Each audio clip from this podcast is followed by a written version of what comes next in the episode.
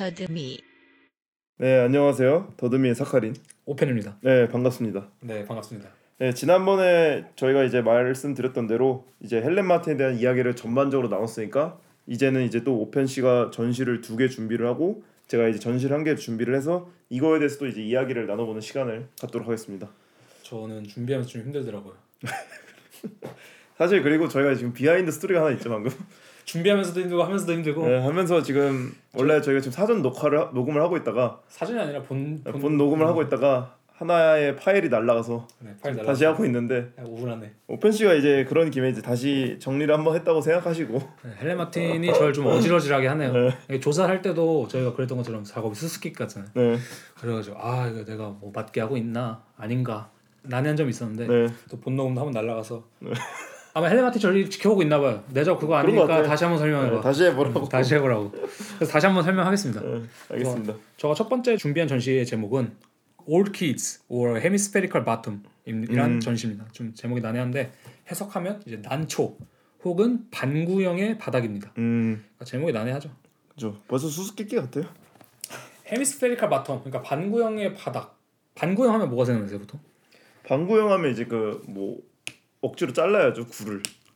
과일을 반으로 자른다든지 네. 아니면 그 드래곤볼의 그 신전도 반구형 바닥이잖아요. 아 맞죠. 네, 뭔가 그런 식도 있고. 그다음에 뭐 과일 담는 그런 그릇 같은 거. 그러니까 그런 것도 있고 볼 그런 거 있잖아요. 헬렌 마틴도 그래서 볼 이런 걸 좀 차용하고 뭐 과일도 좀 차용을 하고 그다음에 뭐 엉덩이도 나와요. 엉덩이도 좀 반구형이잖아요. 네. 그래서 제가 생각했을 때 이 제목만 놓고 좀 분석해봤을 때 올키즈 그러니까 난초라고 생각했을 때 난초도 제 생각에 좀 반구형의 느낌이 좀 있거든요.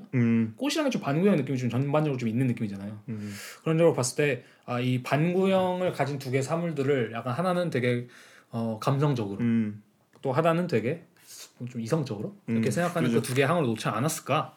라는 게 제 추측이고 사실 지금도 이게 정확한 의미는 모르겠습니다. 그래서 이 작품은 이제 2013년 이제 55회 베니스 비엔날레에 출품되었던 전시입니다. 그래서 큐레이터관 그러니까 이게 국가관 대표로 나간 게 아니라 그렇죠. 그 특별 전시 같은 거죠. 큐레이터들이 선정한 네, 큐레이터가 선정한 이제 그 전시. 작가들을 초대를 해서 하는 전시. 네, 그렇죠. 굳이 말하자면 이제 국가 대표가 아니라 이제 클럽 팀에 들어가 있었다. 뭐 아 그런 느낌으로. 그렇죠. 다른 작품으로 56회 이제 베니스 비엔날레 참여했다고요. 그때부터 꽤 잘 나갔다. 이때도 큐레이터관에 참여를 한 건가요? 네, 이때도 큐레이터관. 그때로는 안 보아주네. 왠지 모르겠는데. 그다음에 이제 2014년에 같은 이제 작품들로 캐니시 갤러리에서 전시했습니다. 그래서 작업 설명을 좀 해보자면은 방 하나가 있는데 거기 이제 3D 비디오 애니메이션이 전면에 이제 크게 틀어져 있고 이제 그 방 전체는 이제 베이지색 카펫이 깔려 있고 그 앞에 이제 바구니, 뭐 나무 막대기. 나무 조형물, 뭐 벤치식의 조형물, 뭐 손잡이식의 벽에 부착된 나무 조형물, 배 모양의 시계, 뭐 이런 것들이 있어요. 그러니까 오펜 씨가 지금 사진을 하나 보여주셨는데 네. 보면 이제 영상 앞에 이렇게 놓여 있는 거죠. 그리고 이제 지금은 좀 저런 형식을 되게 또 더 많이 쓰는 것 같아요. 영상 작가들이 뭐 레이첼 로즈도 좀 있는 것 같고. 그러니까 뭐 영상 앞에 이제 오브젝트를 같이 놓는 네, 식의 그런 아 뭐 저게 언제부터 시작했다 이건 모르겠는데 아무튼 좀 나름 익숙한 포맷이죠. 굳이 말하자면 지금 봤을 때는 확실히. 예.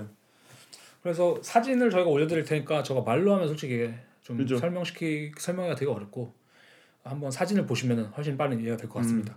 그래서 영상 내용도 잠시 설명을 해드리자면 뭐 어린아이의 장난감이 지나가고 그 이제 뭐 장난감이 아티초크, 감자, 리코더 같은 게 올려져 있고 뭐 그 다음 시퀀스는 이제 뭐 사람의 엉덩이가 있고 그 좌 엉덩이와 우 엉덩이 사이 이제 난초가 꽂혀져 있고 그 다음 씬은 또 파란 난초가 있는 공간에 뭐 3D 거북이가 움직이며 텍스트들이 있다 뭐 이런 것들이 있고. 뭐 다음 씬에는 책상 위 정물화에 뭐 모차르트 같은 이제 모차르트에 사용됐었던 그런 식으로 디지털적인 선들, 뭐 픽토그램 같은 선들과 뭐 이 볼에 담겨 있는 사과, 배 이런 것들이 있고 뭐 아티초크가 있고 다음 씬은 뭐 고양이가 구멍으로 들어가고 뭐 이런 식으로 있어요. 뭐 제가 말한 걸 이제 설명을 들어보면 알겠지만 뭐 딱히 뭐 연관성이란 건 없고 그러니까 이게 한 장면에서 펼쳐지는 게 아니라 계속 씬이 바뀌는 거죠. 계속 씬이 바뀌죠. 그 공간이 계속 바뀌면서 그다음에 중요한 건 영상에서 계속적으로 이제 나레이션이 흘러나옵니다. 어떤 남자의 목소리가 계속 흘러나오는데 아 개인적으로 좀 힘들더라고요. 왜냐면 제가 영국인도 아니고 네. 영어가 모국어도 아니고 그죠. 그 영국 영어로 했을 거 아니에요 또. 근데 거기다가 뭐 제가 완전한 그런 엄청나게 영어를 잘하는 것도 아니기 그죠? 때문에 아 뭔 소리를 하는 건지 약간 뭐 그런 거 있잖아요. 그래서 저는 이제 사실 오펜 씨가 영상 작업을 선택했다고 했을 때 미쳤구나. 저도 이제 검색해서 이렇게 잠깐 봤죠. 네. 보는데 이제 그 언어가 딱 쏟아지는 순간 난해하더라고 했어. 그리고 저희가 아까 비하인드 스토리 얘기했잖아요. 네. 그 비하인드 스토리 또 비하인드 스토리가 더 있는데. 뭐 있는데? 제가 처음에 소설을 해보니까 했잖아요. 와, 그것도 못 읽겠더라고. 거기서 나오는 이제 단어들조차도 약간 이런 느낌인 거예요. 헤미, 스페어리컬 이런 단어들을 자주 쓰고, 네, 맞아요. 좀 되게 난해하고 좀 실제로 그 작업, 그 소설 제가 다 읽지 않았는데 한 반에만 뭐 이 정도 읽었었는데. 많이 읽었네 그래도. 아니, 고문의 시간이었는데, 근데 거기서 나온 레퍼런스들이나 단어들이 그 실제로 헬렌 마틴 작업과 연관이 되게 많이 돼 있긴 해요. 그러니까 만약에 내가 헬렌 마틴 진짜 궁금하다. 한번 읽어봐야 된다. 근데 아무튼간에 뭐 그런데 그래서 영상 뭐 전반적인 작업 내용 설명드렸는데. 가장 중요한 건 이제 3D 애니메이션 같아요. 왜냐면은 헬렌 마틴 작업에 3D 애니메이션 한 3개밖에 없거든요. 그냥 더 이상 하지 않고. 이게 마지막 그러면 3D 애니메이션 작업이죠 거의? 네, 2013년 이게 마지막 작업이고 그 전에 에비앙 디지즈 라는 작업 있고 그 전에 이제 더스트 앤 피라나스 뭐 이런 작업이 있는데 한 3개 정도 하는 것 같아요. 그러니까 다 난해합니다. 근데 중요한 것도 재밌어요 작업이. 실제로 재밌고 굳이 말하자면은 재능충 느낌이 있어요. 헬렌 마틴이 왜냐면 재밌거든. 잘하는데 굳이 안 하는, 알죠? 그러니까 뭐 감각을 잘 보여준다는 거? 아니 이미지 자체를 재밌게 좀 쏟아낸다는 거. 그래서 이제 저희가 지금 할 얘기가 약간 3D 애니메이션. 이 당시 3D 애니메이션 작가들에 대한 얘기를 좀 하고 싶은데 이 당시라고 하면 이제 2010년 뭐 이제 2010년부터 2010년 15년 정도까지 그 당시 작가들 예를 들면 이제 유명한 사람 에드 아킨스, 뭐 이안 챙, 뭐 아그니스카 폴스카, 케이트 쿠퍼, 존 라프만, 뭐 조시 클라인 등 사실 이 당시가 그 예술계에 있어서 3D 애니메이션에 좀 괜찮은 작가들 되게 많이 나왔거든요. 그 뭐 이유가 뭐 뭔지는 모르겠는데 이 당시 거의 처음으로 이제 3D란 매체를 좀 탐구하는 시기였던 것 같아요, 확실히. 그러니까 지금 우리에게 3D 애니메이션이란 건 너무 자연스럽잖아요. 그죠.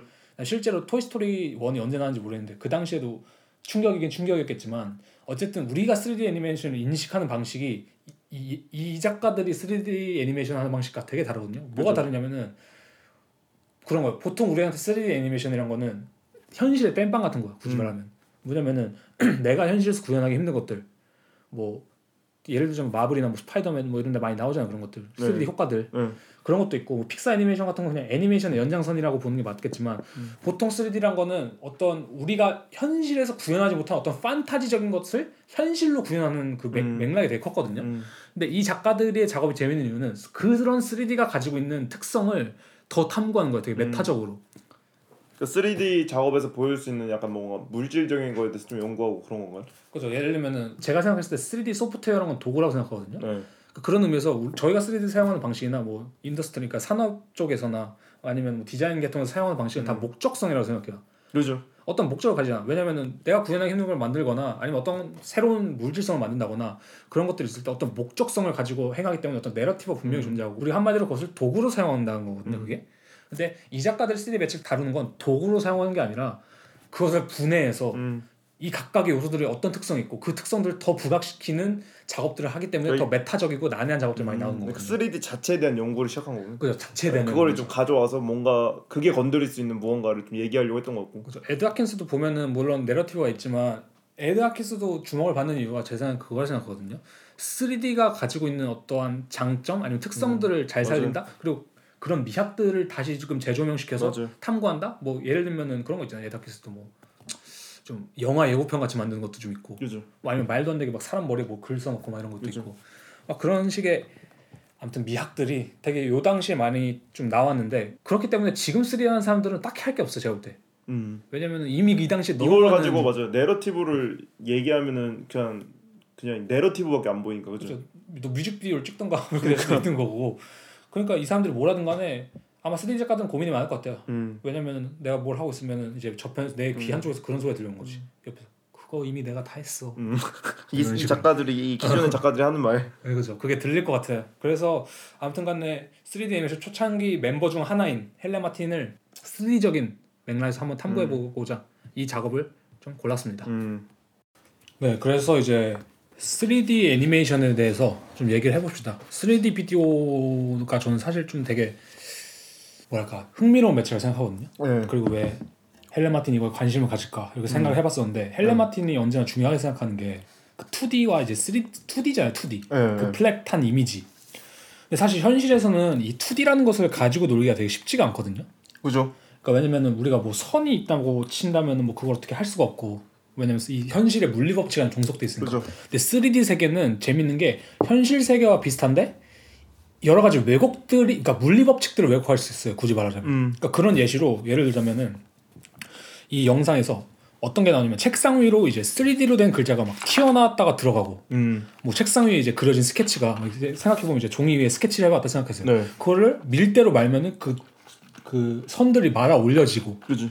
아니면 또 뭐 책상 위에 박혀 있는 못을 따라 이제 실을 감는데 그 실이 갑자기 분해되면서 막 책상 위로 그냥 모든 물레 법칙을 초월한 채 막 그 가로지르면서 떨어지고, 뭐 배를 비추던 거울이 바닥으로 쓰러지는데 그게 검은색 이제 구멍이 되면서 그 구멍이 생겨버리고, 그러니까 이런 식의 약간 판타지적인 되게 그 차원을 가지고 노는 유일할까요?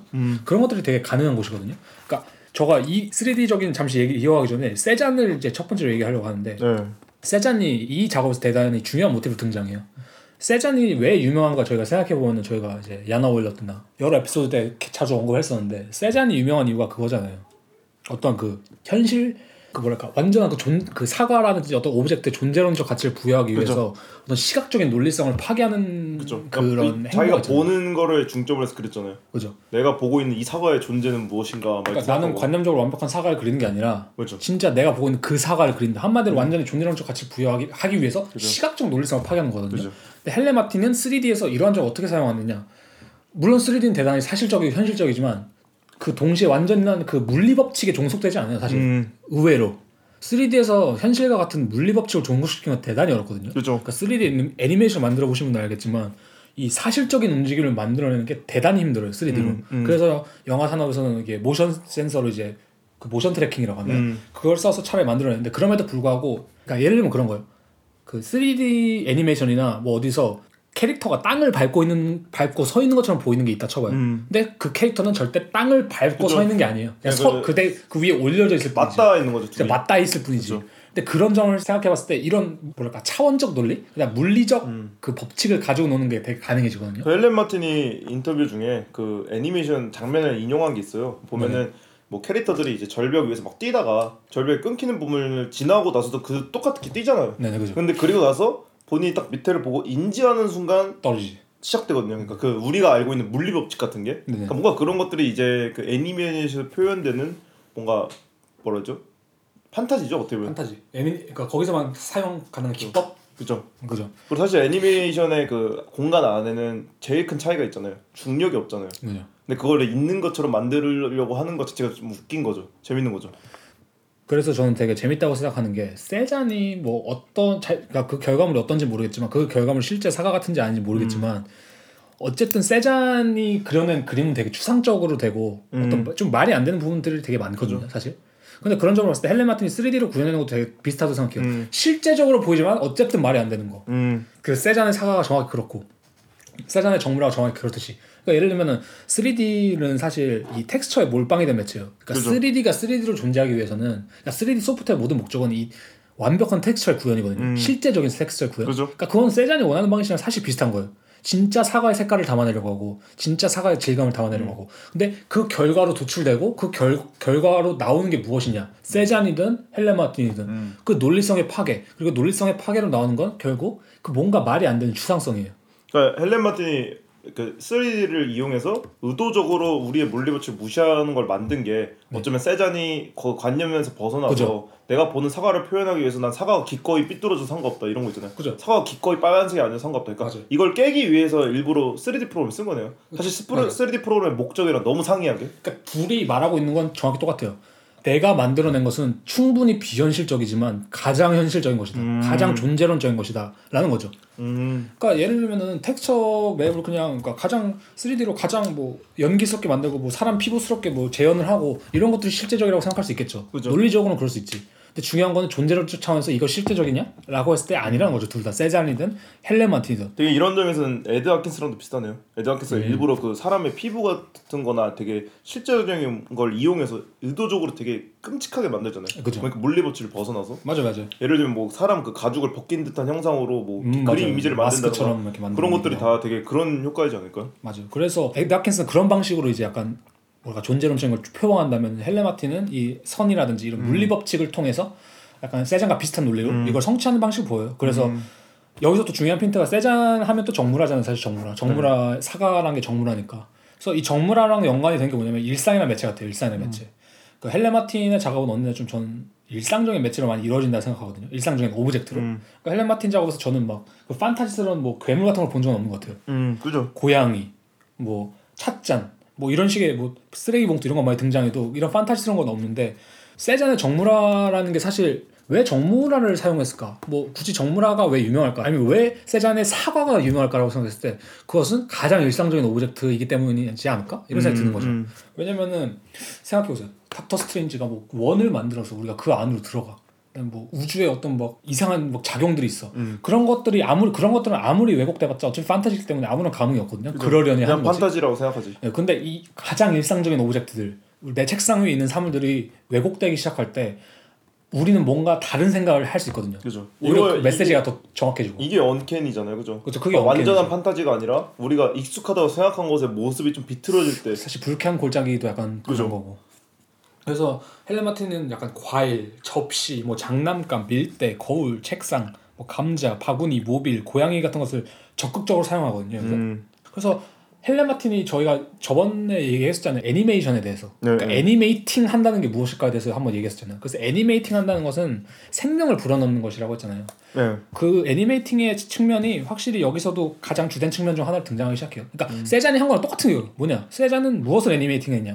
사과를 애니메이팅한 거죠. 사과의 생명을 불어넣은 거니까. 그렇죠. 헬렌 마틴도 똑같이 일상적인 오브젝트, 세잔의 레퍼런스로 나온 배라든지 여러 가지 오브젝트들의 애니메이팅을 시도하고, 그것을 이제 다만 헬렌 마틴은 3D 애니메이션을 통하고 3D 애니메이션이 가지고 있는 특성을 세잔식으로 약간 대입해서 풀어냈다고 볼 수 있는 거죠. 그래서 여기서 주된 역할을 하는 게 뭐냐면은, 이 나온 일상적인 오브젝트들은 뭐랄까 우리가 손으로 옮기거나 뭐 어떠한 뭐 작용에 의해서 움직이는 게 아니라 다 스스로 움직여요. 그러니까 완전 딱 애니메이션이네. 네, 완전 애니메이션. 토이스토리도 다 스스로 움직여요. 애니메이션. 그러니까 여기 있는 장난감들은 다 스스로 굴러가고, 여기 있는 뭐 사과들은 스스로 굴러가고 스스로 잘려. 여기 있는 실들은 스스로 감기고, 여기 있는 그 밀대 있죠, 롤링핀이라고. 네, 밀대는 스스로 책상을 굴러가면서 이 선들을 감아 올리고, 여기 있는 블루베리들은 다 뭔가 왜 거기 있는지 모르겠지만 자기가 거기 가 있는 것처럼 행동하고. 되게 이게 그 이호환 그 작가 그때 저희가 지난 시간에 얘기했던 거에 대해서 그럼 비슷하죠. 주체들끼리 서로 상호작용을 하는 거고, 그거를 이제 저희가 개입을 하는 게 아니라 지켜보는 느낌인 거죠. 약간 이것도 그런 느낌이냐. 왜냐면은 정확한 느낌인 거지. 내가 아무리 내 방을 설정을 해놓고 있다고 하더라도 나의 상상이, 그러니까 내 개념이 이렇게 앉아 있는데 이것들이 지들끼리 이렇게 존재했다고 생각하는 게 저는 애니메이팅이 시라고 생각하거든요. 시작이라고 생각하거든요. 애니미즘에서 온 거잖아요. 그죠. 그 이제 동물이나 뭐 이것 사물들이 각자 주체를 가지고 거기에 당연히 있어야 될 존재로 보거든요. 그래서 돌이 뭐 예를 들면 큰 돌이 어떤 산에 올려져 있는 거를 사실 그냥 봤을 때는 자연적 결과물이잖아요. 얘가 그렇죠. 의지를 가지고 한 게 아닌데, 근데 애니미즘을 대입을 하면 얘가 우리를 지켜주기 위해서 위대한 바위께서 거기에 있는 거예요. 그러니까 그런 식으로 이렇게 주체화를 시켜버린 거죠. 그게 정확한 표현인 게, 이게 장면들을 보면은 뭐 와인 따개가 책상을 뚫고 이렇게 약간 모서리 하나씩 박혀 있고, 어떤 손을 그린 듯한 스케치가 뭐 책상 사이에 이렇게 놓여 있는 게 뭐 자연스럽다면 자연스러운데 대단히 인위적이라고 할까? 그러니까 말도 안 되는 거예요. 그런 걸 봤을 때 우리가 느끼는 게, 아, 헬렌 마틴 여기다 놨구나가 아니라 그냥 뭔가 스스로 거기 가 있는 느낌. 그냥 그것들이 만들어낸 시너리라고 하잖아요. 풍경들. 네. 그 정물화적인 풍경들이 되게 이 얘네들한테 주체적인 그 위치를 좀 보여주는 느낌이 있다. 정물화가 이제 영어로 스틸 레벨이죠. 스틸 라이프. 그죠. 스틸 라이프가 스틸이요. 그 무슨 뜻이죠? 조용한 라이프. 라이프도 삶이잖아요. 그렇죠. 그것들을 어떻게 보면 맞아요. 삶의 진행이잖아요. 그렇게 해석할 수 있는 거죠. 그리고 뭐 재밌는 거는 또 그런 것도 있죠. 약간 그 자기가 스스로 이렇게 헬렌 마틴스럽게 배치되어 있는 사물들을 오히려 버드아이뷰라고 하잖아요. 위에서 이제 카메라로 때린 각도로 렌더링을 하면서 결국 우리가 거기서 느끼는 것은, 아, 이것들도 뭐랄까 그게 되게 그거네요. 이미지스럽다? 그런 것도 좀 그 뭐라고 하죠? 1인칭이 아니라 3인칭으로 보는 거네요. 3인칭으로 보는 거고. 그렇게 되면 동양화랑 비슷하네요. 맞아. 동양화에서 오브젝트를 배열하는 방식이 3인칭이잖아요. 왜냐면 맞아. 관람객의 입장에서 보는 게 아니라 인문적인 걸 빼고, 네네, 맞아요. 자기들끼리 보는 그 이렇게 내려다보는 신이 내려다보는 것으로. 그죠. 그 전지적 시점. 전지적 시점이죠.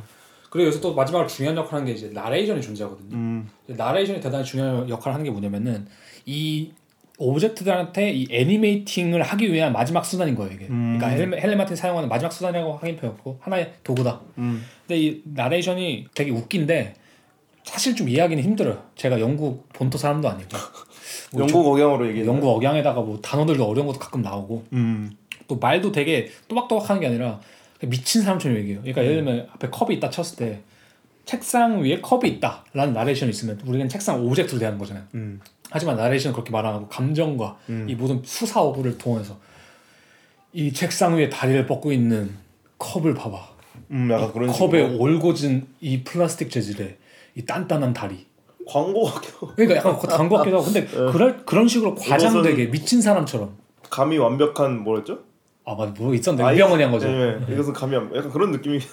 그러니까 요거 아티클에서 어떤 말이 나오냐면은 이런 나레이션이 약간 옛날 그 영국 아이들이 보는 TV쇼의 감성에 그걸 좀 자극한다고 해요. 근데 어린아이들이 보는 게 그렇잖아. 그죠. 어린아이 띵동댕이 있죠? 뭐 이런 거 보면은 자 오늘은 저기 전기줄 위에 있는 새를 볼까? 저 새는 일어나서 아침에 뭐 째째째 하고 날아서 애니메이터 하죠. 그렇죠. 네. 그렇게만 안 말해요. 전기줄 위에 조류가 한 마리 앉아 있다. 이런 식으로 말하잖아. 벌목과 막 이러면서 저거 무슨 과 무슨 종이다 이렇게 말 안 하잖아요. 그죠. 그런 거랑 비슷하게 언어적인 그 가치를 부여해주면서 이것들 되게 살아 숨쉬게 만든 거죠. 이게 되게 재밌네요. 왜 애들한테 이렇게 알려주는 방식이 왜 그런 식으로 출발을 할까? 모르겠네. 그러니까 그 되게 재밌는 것 같아. 생각해보니까 타인을 알려주기 위한 건가? 타자에 대한 그 인식을 심어주는 건가? 그러기에는 그 이후의 청소년기부터의 삶이 너무 상징기잖아요. 그렇죠? 애니메이트화 시키지 않아요. 왜냐면 애니메이트화 약간 자기 자신을 애니메이트화 시키는 것도 막 욕먹잖아요. 사람들이 나 꿈꿨어, 귀신 꿈꿨어 이런 거 있잖아요. 이거 자기를 애니메이트화 시키는 걸 보여주니까 사람들이 아 쉣 왜 자기를 3인칭으로 표현해 이런 거 있잖아요. 아 자기를 3인칭으로 표현할 때 좀 이상하잖아요. 그죠. 뭐 제가 뭐 사카린 오늘 밥 먹었어. 약간 뭔 느낌인지 아시죠? 약간 짜증나네. 어, 약간 그러니까 우리는 짜증나는 건 이제 우리의 편견이지만 그 느낌 있잖아요. 왜 굳이 왜 이렇게 뭐라죠? 어릴 때는 그런 식으로 애니메이팅을 시켜서 친근감 있게 다가가게 하다가. 그러니까 저는 이거는 모르겠어요. 그러니까 이 질문을 똑같이 이어서 하면 뭐가 되냐면 왜 세잔은 사과를 그렇게 중요하게 봤을까? 왜 헬렌 마틴은 이런 일상적인 오브젝트를 애니메이팅 시키고 싶어하는 걸까? 라는 생각이 들긴 해요. 그거에 대한 답은 저는 솔직히 잘 모르겠어요. 그렇지. 왜 이것이 오브젝트가 아니라 서브젝트가 돼야 되지? 라는 질문은 약간 뭐 그냥 헬렌 마틴 그럼 그렇게 생각하는 거겠죠. 세잔한테 사실 별 의미가 없을 수도 있어요. 그러니까 제일 그 당시에 뭐 프랑스의 흔한 과일이 사과일 수도 있고 제일 싼 과일 그런 걸 수도 있고. 그러니까 이유는 많은데 어쨌든 했다는 게 중요한 거죠. 그러니까 이게 이어진 게 탈안트로포센트릭이라고 하는 탈인간 중심주의 저희가 저번에 얘기했었잖아요. 네. 그런 이어지는데 그냥 그런 질문인 거예요. 근데 왜 인간 중심적이면 안 돼? 너 인간이잖아. 라는 질문이거든요 이게. 또 그럴 때 솔직히 말하면 저는 그냥 그건 개인의 가치관이지 거기에 명확한 답은 없는 것 같아요. 그치. 왜 이걸 얘가 여기서 애니메이팅을 했을까? 왜 어린애들이 그걸 가르칠까? 이런 문제가 왜 그게 필요할까라고 물어보면은 좀 애매한 질문이 많은 것 같아요. 그거는 개인이. 근데 되게 재밌는 포인트인 것 같아요. 헬렌 마튼 작업이랑 연관해서도 그렇고. 그래서 여기서도 그 나레이션이 주되게 언급하는 것 중 하나가 헤로이즘이거든요. 헤로이즘. 그래서 헤로이즘의 얘기를 잠시 하고 싶은데 헤로이즘이라고 하면 헤로인 이렇게 생각할 수 있는데 그건 아니고. 이제 히로이즘이거든요. 히로이즘. 한국말로 번역하면 영웅주의잖아요. 근데 이제 영웅주의랑 헤로이즘이 다른 겁니다. 영웅주의는 이제 우리가 과거에 가지고 있는 기존의 영웅주의라고 해서 어떤 난세에는 영웅이 등장해서 우리를 모두 구원한다. 그리고 영웅에 대한 좀 로망? 그런 것이 영웅주의라면은 현대의 영웅주의는 헤로이즘. 그러니까 헤로이즘은 뭐냐면은 우리가 생각하는 영웅적 인물이 아니더라도 각자가 위치한 사회적 지위에 알맞는 역할을 수행하며 시련을 극복하고 집단의 발전을 위해 행동하는 양식을 말한다. 그래서 심지어 나레이터 대사 중에서 어떤 장면에서 그런 대사를 해요. 내가 30개의 라디오를 가져와서 다 다른 걸 틀어놨어. 이게 헤로이즘이야. 아, 그런 식으로. 네, 그런 식으로 막 말하기도 하거든요. 이런 식으로 봤을 때 헬렌 마틴이 말하는 헤로이즘은 분명 일상적 오브젝트들에게 애니메이팅, 생명력을 불어주고 주체적 위치를 부여주는 거와 연관이 되겠구나. 그런 의미에서 이 나레이션은 헤로이즘에 대해서 말하고 있는 거구나. 이게 되게 재밌는 게 저희 그 오펜씨가 전에 추천해줬던 그 다큐에 있잖아요. 시스피라스. 아 시스피라스. 딱 마지막에 그 해양 전문가 그 할머니가 그러잖아요. 뭐라고 하죠? 누군가는 모든 걸 바꿀 수 없지만 모두는 한 가지씩 바꿀 수 있다. 그죠. 이게 딱 이런 느낌이지 않을까요? 그러니까 자기가 위치한 곳에서 맞아.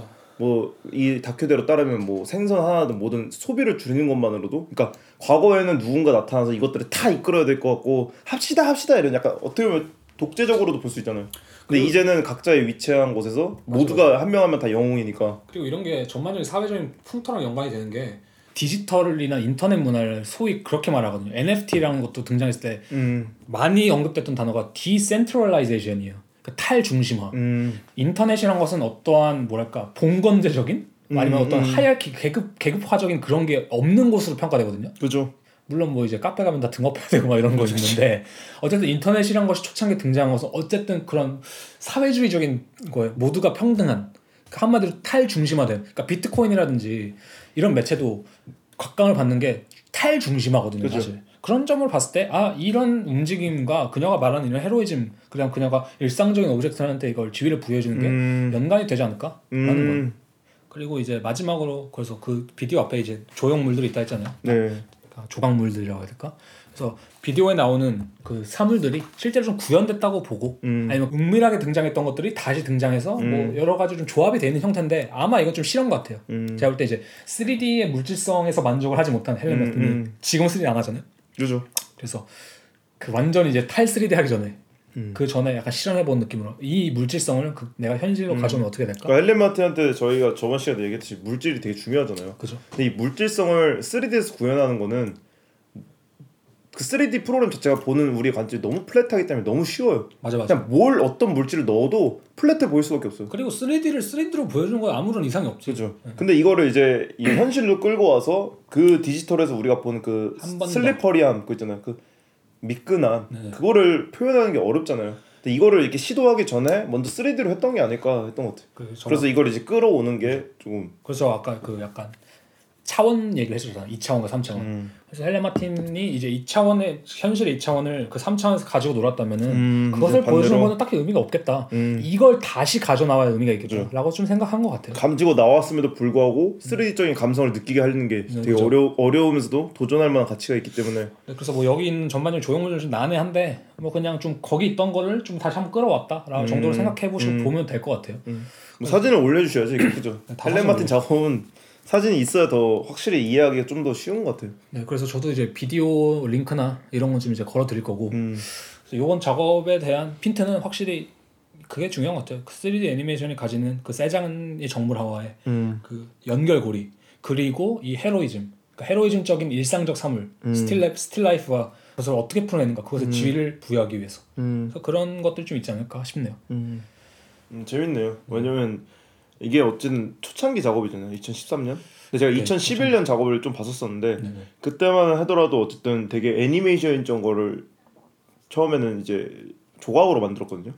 아니면 실제 그 애니메이션의 캐릭터를 피규어처럼 꺼내 와서 거기에 이제 자기가 생각하는 재밌는 조형들을 좀 연결하는 식으로 해서 조금은 덜 노련한 느낌이었는데. 거기서 3D로 넘어갔을 때는 당연한 약간 수순이었던 것 같아요. 그러니까 여기서 해보다가 답답하니까 3D로 갔고 거기서 뭔가 영감을 받았으니까 지금의 조형물들 다시 나온 게 아닐까. 아, 그런 것 같아요. 확실히 초창기 조형물과 요즘의 조형물은 확실히 다르거든요. 그죠. 그런 거 봤을 때 아, 이 3D 애니메이션을 통해서 분명히 물질이라든지 어떤 물성에 대한 이해라든지 그렇죠. 통찰 이런 게 생겼겠다. 분명히. 저도 예전에 그 제가 정물화를 그렸을 때 학기 초창기 때 그때도 제가 이제 그렸을 때 이게 답답하거든요. 그리다 보면은 아, 내가 이 이미지를 구현함으로써 뭘 하고 싶은 건지.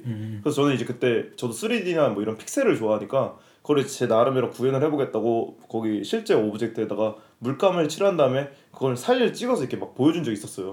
근데 이게 물론은 조금 직관적이긴 하지만 좀 답답한 게 있었죠. 그러니까 그렇죠. 이게 도대체 뭘 말하고 싶은 건가 이런 거 있잖아요. 내가 그 물성에 대해서 진지하게 생각했던 건 아니었거든요. 그러니까 나는 이 정물을 하고 싶지 않은 상태에서 다르게 해보고 싶었던 거에 대한 시도의 결과였는데, 그러니까 헬렌 마틴은 확실히 더 노련하게 이것들을 딱 프로세스를 가진 상태로 한 느낌인 거죠. I know what I'm doing. 그런 느낌이 맞아요. 뭘 하고 있는지 안다. 그 이탈리아의 정물화 그 모란디 있잖아요. 그 사람도 딱 어떻게 보면 되게 헬렌 마틴한테도 중요한 그게 되지 않았을까? 아, 분명히 그랬을 것 같아요. 네, 왜냐면 되게 그 당시 매체가 없으니까 사진도 있었겠지만 그쵸. 매체가 없으니까 모란디가 그 직접 물건에다가 그런 거 모란디도 대단하네. 대단한 사람이에요. 색칠을 한 다음에 그걸 다시 옮겼잖아요. 근데 이거 존재론 쪽으로 가면 진짜 엄청난 발견이죠. 그렇죠. 이거 되게 대단한. 헬렌 마튼 사실 어느 정도 영향을 받아 볼 수 있고. 근데 더 중요한 건 이 모란디의 그림이 정물을 얘기하는 것 같지가 않아요. 왠지 알아요? 저는 모르겠는데 이 감정적으로 이게 정물을 칠하는 순간 그리고 그걸 옮기잖아요. 주체가 돼버리는. 그럼 이상한 감정 맞아요. 뭔가 이상하게 생겼나요?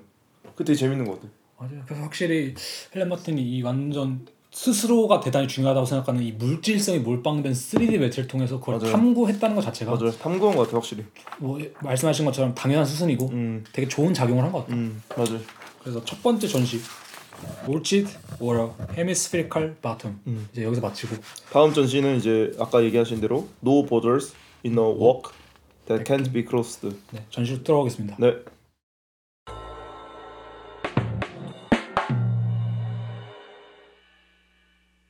네, 그래서 이제 두 번째 전시 No Borders In A Wok That Can't Be Crossed를 설명을 해보겠습니다. 네. 이것도 이제 2013년에 이제 전시되었고요. CCS 바드 갤러리라는 데서 이제 전시가 됐어요. 뉴욕에 있는 갤러리입니다. 아, CCS 바드가요? 네, CCS 바드는 뉴욕에 있는 갤러리고. 그래서 CCS는 이제 Center for Curatorial Studies. 뭐 큐레이팅을 좀 공부하는 센터다. 자신의 갤러리가 그렇다. 실험적인 걸 좀 하겠다. 이런 맥락인데 쿤스탈레 쥬리시와 이제 첫 메이저 콜라보레이션이라고 하더라고요. 그래서 이게 이제 대표적으로 유명한 이제 모차르트 그 픽토그램 저희가 얘기했던 네. 그게 있는 전시거든요. 작품을 이제 몇 개 있긴 한데 다 하진 않고 한 5개 정도를 제가 한번 선정했어요. 제가 첫 번째 술병이 달린 모차르트 초상화 픽토그램 4점입니다. 그래서 Geologic Amount of Sober Time 하고 이제 모차르트 드렁크스. 이게 굳이 해석하자면은 깨어 있는 시간에, 그러니까 취하지 않은 시간의 지리학적 양. 난해하네. 네, 이런 느낌이고 사람 얼굴 모양이 불타고 있는 듯한 평면 작업 5개. 제목은 핫프로스트 시리즈입니다. 이거는. 그다음에 웰컴이 적혀 있는 바닥 조형물. 뭐 웰컴. 이게 작업 제목이고 바닥에 놓인 나무 조형물. Falling very down low pH chemist. 아마 이 작업을 저희가 올렸었나요? 저번 시간에 인스타그램에 그죠? 이 작업이었나요? 맞아요. 올렸을 거예요. 되게 매끈하게 도여 있는. 네, 맞아요. 약간 도로 같기도 하고 무슨 판 같기도 하고.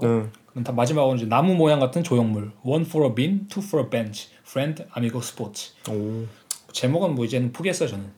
딱 봐도 뭔 소리인지 모르겠고. 그래서 전반적인 주제에 대해서 좀 얘기를 해보자면은 아까 말한 것처럼 제목에 대해서 좀 얘기하면 좋을 것 같아요. 그래서 No borders in a wok that can be crossed. 그래서 중식용 웍에서 넘지 못할 선은 없다. 이거 어떻게 생각하세요? 이건 해석하시는? 저는 약간 그 생각이 들어요. 사실 이 문장을 들은 순간 그 중식 요리 대가들이 웍을 잘 들어야 되거든요. 그죠, 그분들이 하루에도 이거 수집하는데 이 사람들이 넘지 못할 선은 그건 것 같아요.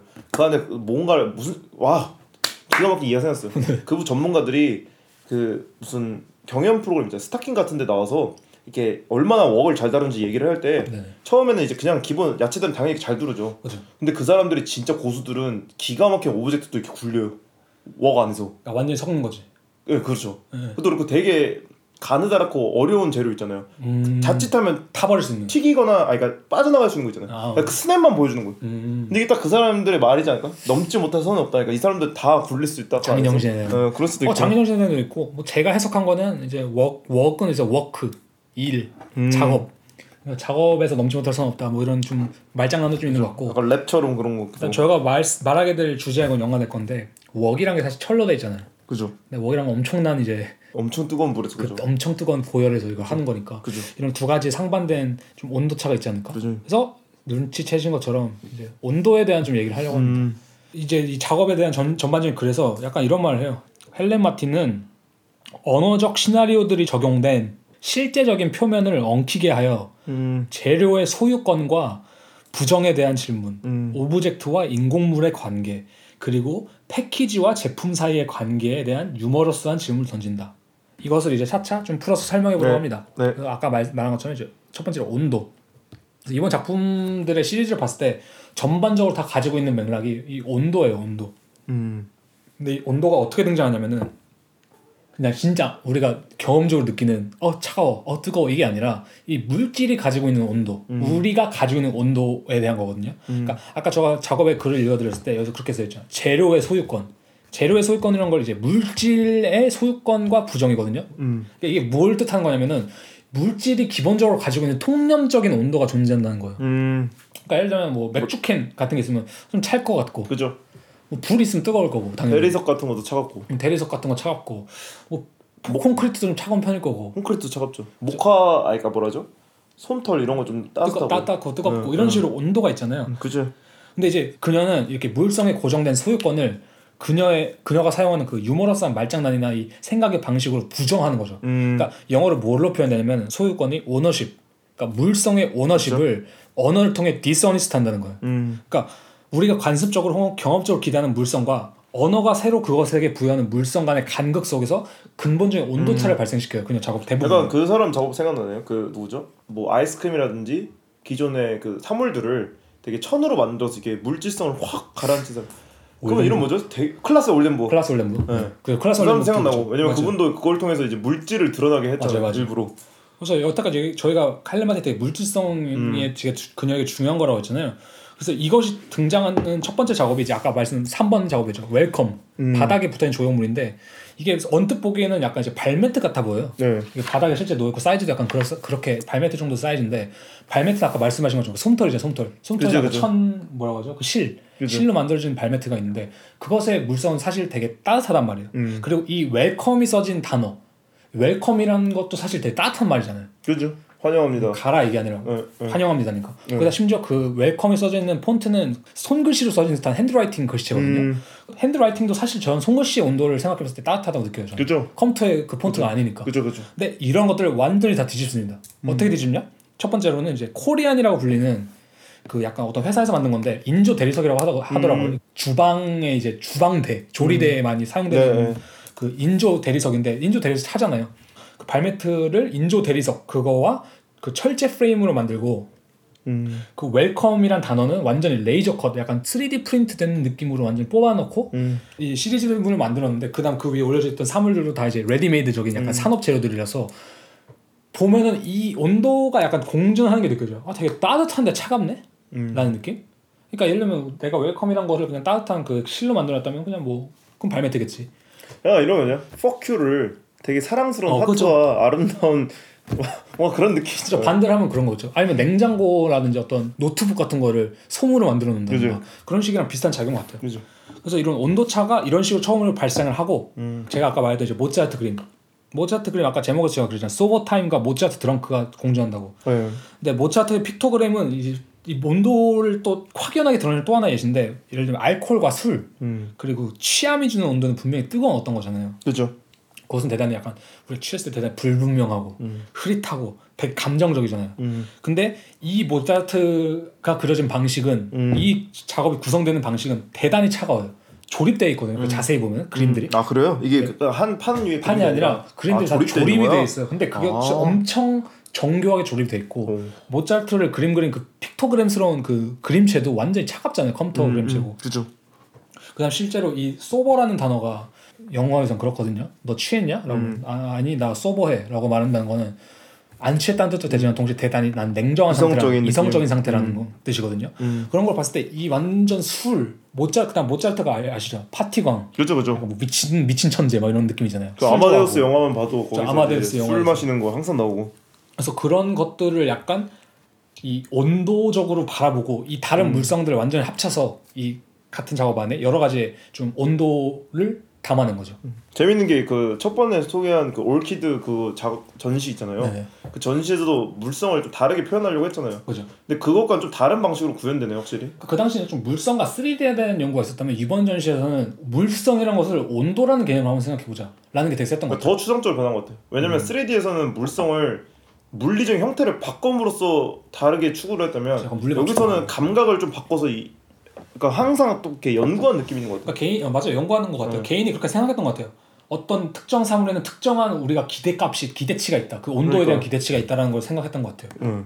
그걸 딱 바꾸는 느낌인 것 같은데 감각에 있어서 온도라는. 그렇죠. 그래서 이게 가장 잘 드러나는 작업이 이제 제목에서부터 핫프로스트, 뜨거운 차가움 이런 거잖아요. 그래서 여기서 등장하는데 이 작업도 설명을 드리자면 이제 약간 아까 이제 사용됐다고 말했던 그 코리안 재질 아시죠? 인조 대리석. 네. 그걸 잘라가지고 그것도 심지어 엄청 잘 잘려 있습니다. 정교하게. 그걸 이제 남자의 옆모습 실루엣을 자르고 뭐 말하기도 애매한데 뭐 위에가 불타는 모양, 뭐 산 모양 이런 게 있는데 그런 식으로 잘라서 그 인조 대리석의 색깔은 뭐 하얀색, 뭐 파스텔 톤, 아니면 차가운 파랑색 이런 게 등장합니다. 그래서 이걸 보면은 저가 딱 드는 생각 그거죠. 아 이게 약간 머리가 타고 있는 듯한 양초의 느낌이 좀 있거든요. 아, 예. 동시에 그래서 설명하는 거는 어떤 산봉우리, 높은 알프스산 같은 산봉우리 형상도 같이 있다고 하고 심지어 그 조형물 앞에는 뭐가 붙어있냐면 성냥갑과 성냥이 붙어있어요. 아예 대놓고 딱 붙어있네 뭔가. 핫프로스트 그죠. 예. 그래서 봤을 때 이 온도차도 계속 교차하는 거예요. 첫 번째. 차가움의 속성을 간직하고 있는 완전히 정교하게 제작된 실루엣 그 인조 대리석 그다음 산을 표방하는 듯한 실루엣 그리고 차가운 색감 그리고 성냥갑의 그 레디메이드적 차가움 근데 반대로 뜨거우면 뭐가 있냐 양초 불로 타고 있는 듯한 모양 뭐 빛이 좀 존재하는 것도 있고 그런 쪽으로 봤을 때 이 완전 뜨거움과 차가움을 완전히 대립시키거든요 여기서도 그래서 헬렌 마틴은 약간 이런 식으로 표현하기도 하더라고요. 제작과 소비의 존재는 온도차. 그 이 나무판을 제작하는 거거나 양초를 제작하는 거는 그 성량이라든지 그것은 제작되는 과정에 비해서 소비되는 과정이 되게 빠르거든요. 아, 그죠. 이건 현실에서도 비슷하잖아요. 그죠, 그죠. 우리가 핸드메이드, 장인 정신이다 말하는 것은 되게 오랜 제작 시간을 약간 요구하잖아요. 그죠. 헬렌 마틴의 작업이 다 그렇듯 재료 전문가들과 작업을 하고 이제 그런 것들이 이어진 방식이 대단 정교하게 작업을 하는 건 되게 오래 걸린 건데 이것이 레디메이드적인 것과 함께 있을 때 그 소비라는 그러니까 맥락이랑 봤을 때 대단히 빨리 타버리는 것이고, 그러니까 이거는 온도도 똑같은 거예요. 빙산이 빨리 녹나요? 늦게 녹나요? 어디에 있냐 좀 다르지 않을까요? 그렇죠. 근데 빙산은 엄청 느리게 녹죠. 하지만 그렇죠. 불에 타는 건 엄청 빨리 타잖아요. 그런 속도적인 차이도 대단히 있다. 뭐 이런 맥락도 존재하는 것 같아요. 그래서 마지막으로 좀 말하고 싶은 게 워크맨십, 아웃라인, 크래프트맨십, 워크스테이션이라는 단어가 약간 글이나 그녀의 약간 어휘에 많이 등장하는데 이것이 약간 헬렌 마틴이 가지고 있는 이 아까 말한 제작과 소비의 그 대비를 많이 좀 대변해주는 단어 같아요. 그래서 헬렌 마틴 작업만큼 저는 완성도가 높은 작업은 잘 없다고 생각하거든요. 일부러 사실 자기가 손으로 만든 게 아니라 그 그렇죠. 전문가들이랑 딱 해서 했다고 했잖아요. 쪼물딱쪼물딱한 느낌이 아니라 완전히 무슨 찡 잘라낼 것 같고 레이저로 잘라낼 것 같은 느낌이잖아요. 맞아요. 그래서 되게 그런 장인 정신을 가지고 만들어내는 그 수제품과 언제나 소비되어 버려진 레디메이드들이 이 전시관에서 같이 공존합니다. 그래서 이거의 마지막으로 아까 말씀하신 그거 있잖아요. 도로 같은 거. 그 나무판 바닥에 깔린 거. 그것도 보면은 나무로 만들어졌지만 다른 물성을 표방하기도 하고. 맞아. 뭔가 섞여 있었어. 섞여 있고 막 페인트 칠돼 있는데 되게 그 차가움을 표방하거든요. 되게 미니멀하고 되게 장인 정신적이고 그 막 세공이나 마감 해놓은 거. 그러니까 도로 같은 패턴도 존재하고 그런 게 존재하는데 그 위에 올려진 사물들은 반대로 우리가 차갑다고 생각할 수 있는 레디메이드 사물이거든요. 뭐 쓰레기들 한마디로 스타벅스 컵 다 마신 게 올려져 있고 뭐 양말도 있고 맥가이버 칼도 있고 어떤 뭐 서류 같은 것도 있고 약 쓰레기 봉투 같은 것도 있는데 그것을 봤을 때 이것이 아까 제가 말한 제작과 소비 온도차를 가장 극명하게 보여주는 작업 같긴 해요.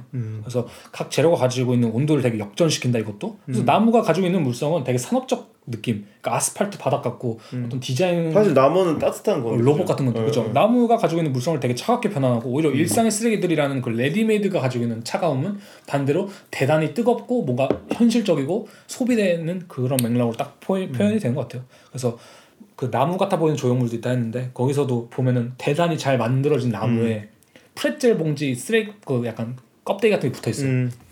그런 거 봤을 때 아, 이 사람이 온도를 가지고 물성의 온도, 이 물질의 온도를 가지고 아 이렇게 다양하게 시도를 했구나 이 전시를 통해서. 그러니까 뭐, 저희가 뭐 지난 시간에 막 얘기하면서 공감각적으로 감각을 되게 연구를 많이 한다고 생각했었잖아요. 그죠. 근데 거기 이 첫 전시나 이 두 번째 전시에서 이 초창기에 뭔가 그 과정이 느껴지네요. 그러니까 어떻게 하면 뭔가 이 생김새나 혹은 이걸 넘어서서 뭔가 이렇게 공유할 수 있을까라는 거 있잖아요. 그죠. 그러니까 우리가 어쨌든 우리가 이 세계를 살아가는 데 있어서 전제되어야 할 중요한 것 중에 하나가 감각이잖아요. 그죠. 이 감각을 가지고 놀아야 우리가 전제되어 있는 무언가 고정관념을 파괴할 수 있다라는 느낌도 들고. 그리고 저희가 저번 시간에 수수께끼 이런 얘기도 했잖아요. 난해하다. 네. 이런 난해성을 탄생시키는 법을 연구한 느낌인 것 같아요. 뜨거운 걸 하면 뜨거운 거지. 그죠. 뜨거운 걸 차가운 걸로 했을 때 뭔가 이상하다는 걸 낌새를 눈치채는 거고. 그치. 사실은. 그죠.